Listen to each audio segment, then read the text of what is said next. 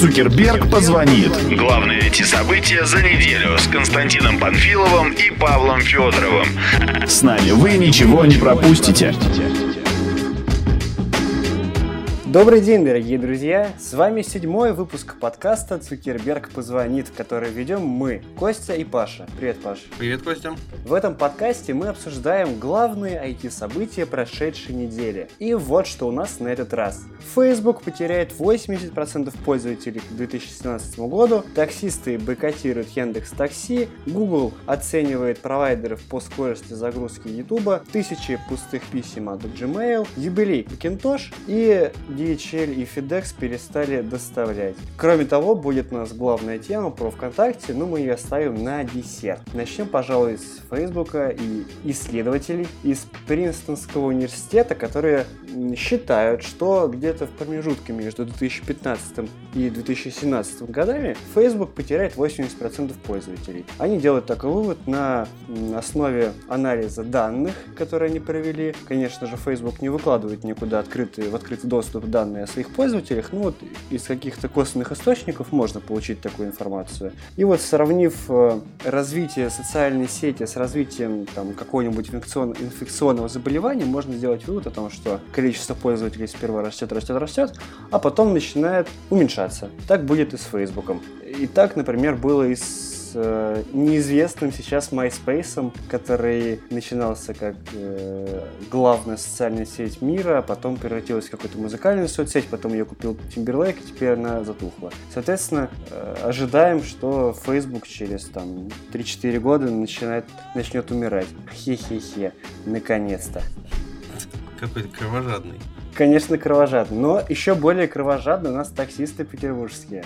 Да, забавная ситуация. С 23 января в Санкт-Петербурге крупнейшие таксомоторные компании города перестали принимать заказы через сервис Яндекс Такси. И количество машин, доступных для заказа, уменьшилось с 1000 до примерно 50-60, то есть даже меньше 100. Суть конфликта в чем? Таксисты обвинили Яндекс в том, что тот подключил к сервису ряд сторонних фирм, с которыми первоначально не было соглашения, и эти фирмы привлекают, скажем так, нелегальных перевозчиков, то бишь наших любимых граждан из там, соседних стран. Угу. Вот, Яндекс, понятное дело, начал отрицать это дело, дал официальный комментарий, в котором, собственно, сказал, что, господа, у нас таки, таки, у самих претензии есть к этим таксистам. У нас претензии есть в том, что у них плохое качество сервиса, они не всегда берут заказы, срывают их, вот, э, жалуются пассажиры на них, грубят и все такое. И сам-то Яндекс уверяет, что все тип-топ, все нормально, и хоть и отключилось 23 числа от них три таксопарка крупных, но при этом подключилось 6 других партнеров, и, в принципе, Яндекс продолжает подключать новых. Просто сейчас они пересмотрят свою систему и, возможно, поменяют партнеров чуть ли не полностью. А расскажи, что у нас э, вчера случилось с этим э, luxury-сервисом Wheely? Да, вы знаете, я тут живу в провинции, мне ваши luxury-такси не знакомы.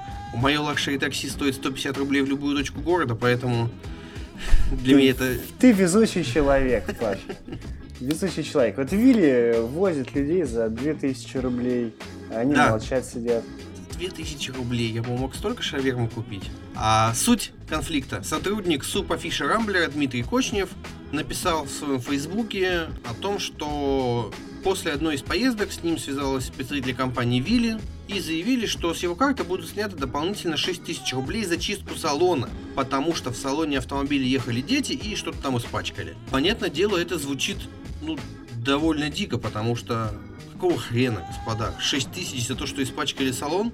А позднее Дмитрий объяснил нам в комментарии о том, что он сам в машине не ехал, там была его жена, машина была модной BMW 5 серии, дети возраста 6, 6 и 3 лет, и вот что-то они там, может быть, испачкали, но, во-первых, нет документального подтверждения, что испачкали именно его дети, а не другие.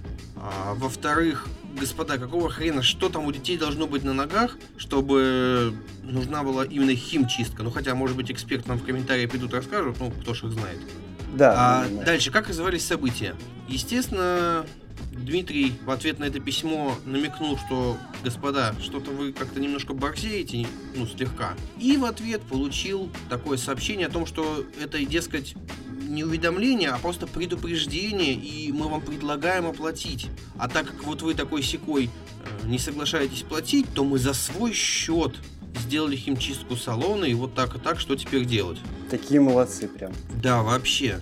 Тут два консерна. Один в том, что, да, Вилли как бы изначально привязывает к себе твою банковскую карту и говорит о том, что у них есть штрафы, как раз таки любой штраф составляет 6 тысяч, там, за курение в салоне, за испачкивание в салон, там, если ты что-то сломаешь, то есть любой штраф ограничен суммой в 6 тысяч. Это написано в правилах использования сервиса. Мгм.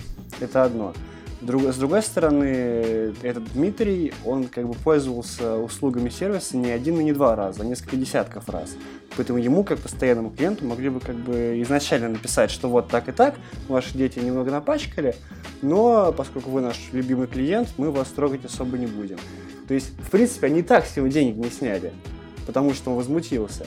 А если бы он не возмутился, и другие, наверное, тоже не возмущаются. Не-не-не, ну подожди. Он, во-первых, он еще заявил, что в течение полугода с него могут снять деньги там по каким-то правилам. Но просто суть в том, в том, что когда такси тебе говорит, что тебя штрафуют за 6 тысяч, на 6 тысяч, и у них привязан номер твоей карты, ты будешь еще раз вызывать это такси, которое может с тебя еще 6 тысяч потребовать, через полгода снять уже 12. Ну вот, да, тут сложно. Хотя, конечно, ему подчеркнули, сказали, что клиент вправе пользоваться сервисом и далее, никаких штрафов на него начислено не будет, но знаешь, как-то уровень доверия немного падает, по-моему. Да, хотя за границей, где вот э, культура использования карт э, развита гораздо больше, чем здесь, люди, по-моему, привыкли к такому, что с них могут снять, и как бы это все уже прописано, и все с этим согласны априори. В России пока что мы вот с трудом к этому подбираемся. Знаешь, у меня карта маэстро, поэтому я могу не париться.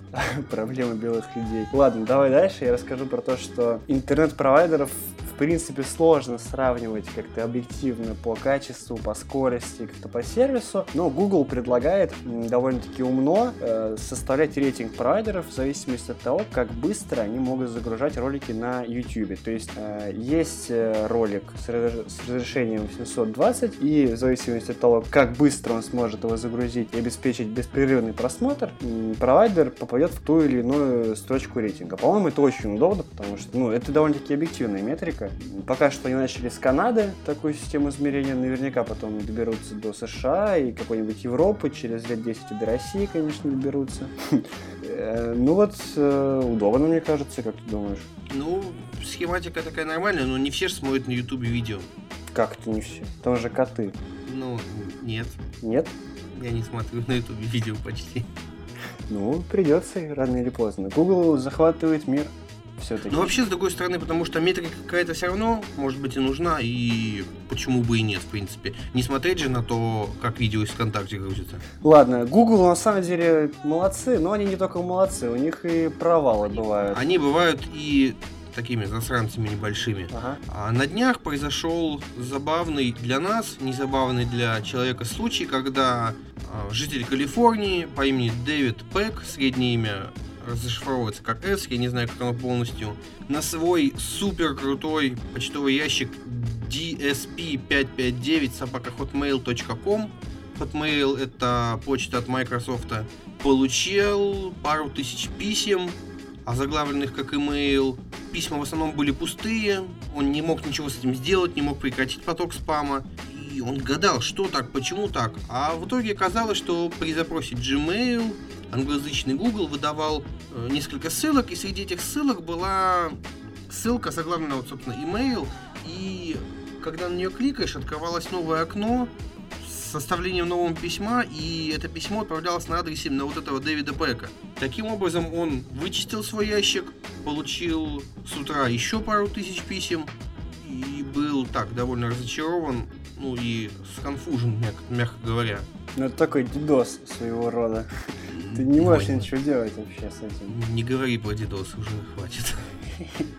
Представители Google, понятное дело, потом извинились, сообщили, что проблема была решена, но осадочек-то остался.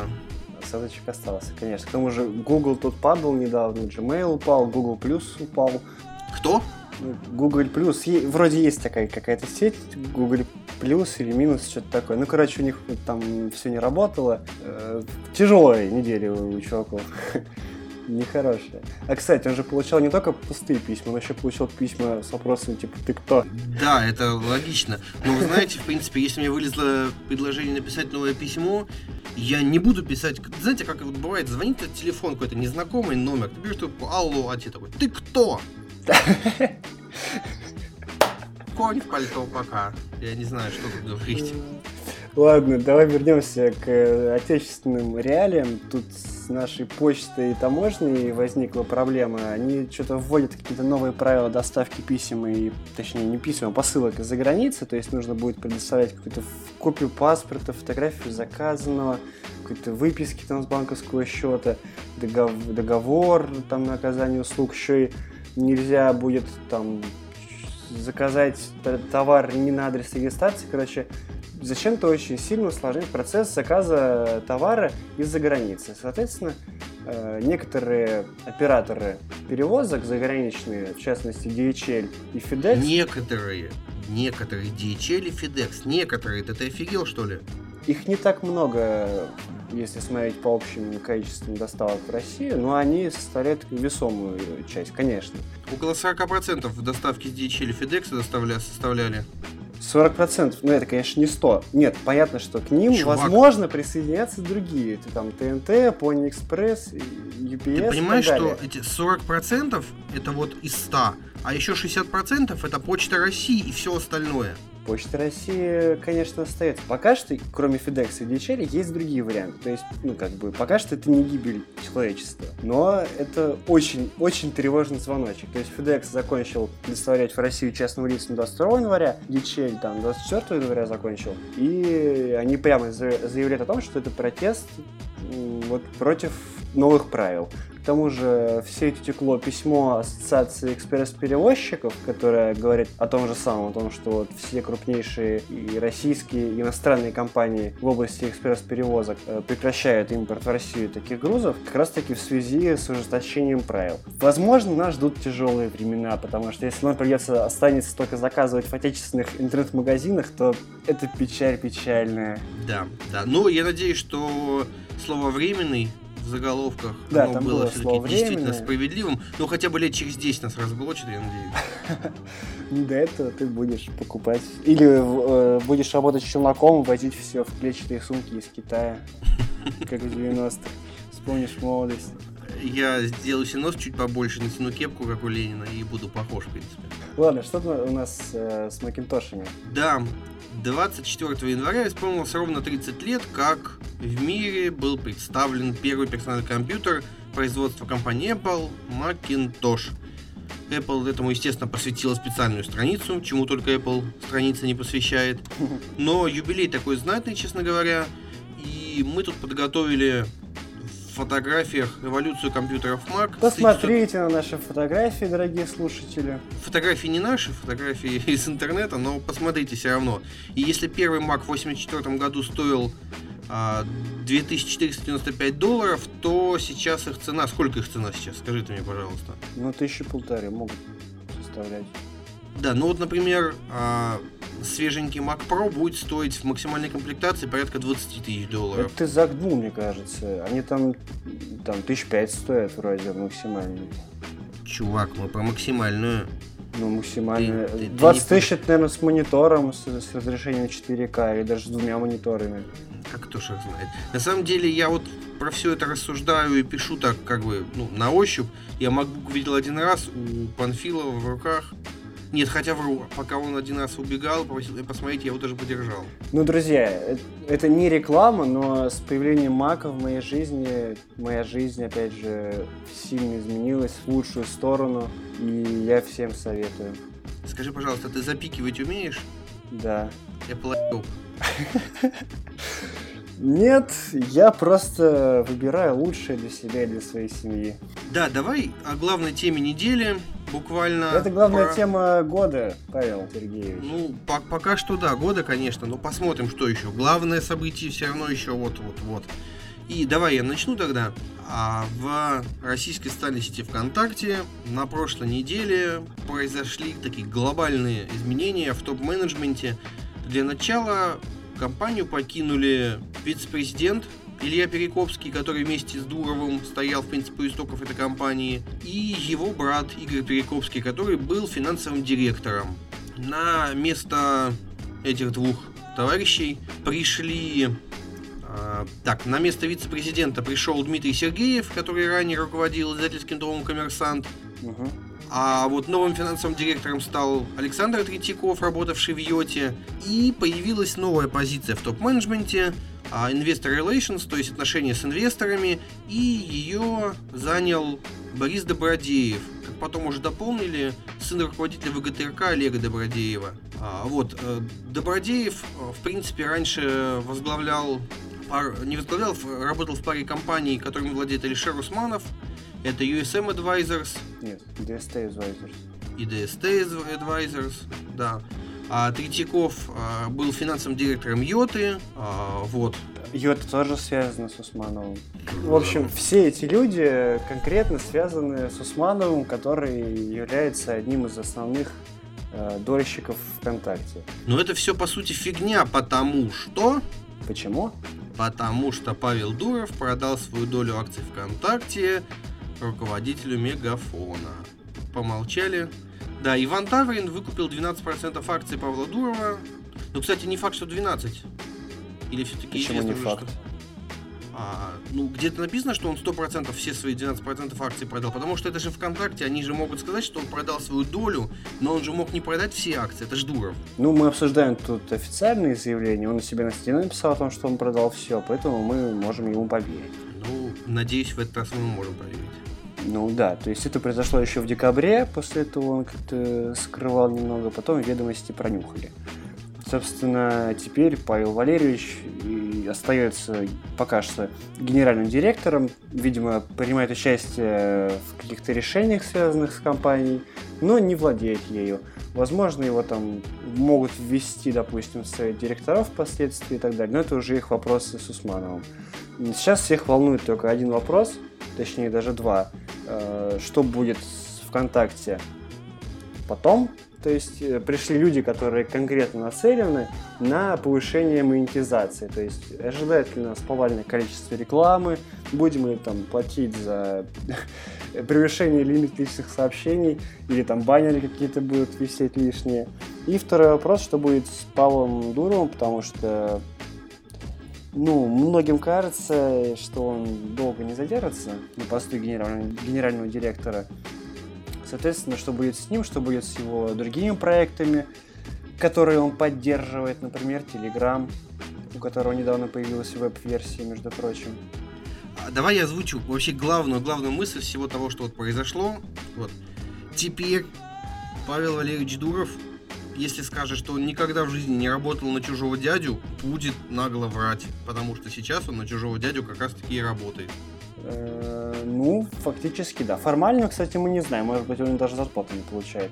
Сейчас у него денег-то достаточно, в принципе. Вот Стив Джобс там получал 1 доллар в год. Это что получается? Он работал, Ну, а у или не него разве работал? акций не было? У него были акции. У кого-то из нас сигнализация водит там. У тебя. Да, отлично. Я надеюсь, что это не твоя, не твой Lexus. Нет, мой Lexus стоит на стоянке рядом с Бентли жены. В общем, мы опять же желаем всем участникам конфликтов, не конфликтов, соглашений, не соглашений, в общем, всем участникам ситуации, которые связаны со ВКонтакте, желаем успехов, удачи и ближай- ближайшего разрешения всех сомнений. Нашим слушателям тоже желаем успешной недели, и чтобы вы особо не волновались по поводу чужих денег. И спасибо, что слушали нас. Подписывайтесь, ставьте лайк. Пока. Да, кстати, можно я дополню пару секунд? Конечно. Да? Я надеюсь, вы на нас не будете теперь плеваться насчет плохого звука, потому что вроде как он стал получше. Но я до сих пор картавый, с этим вы ничего не поделаете. Всем пока. Деньги лечат все, Паша. Пока.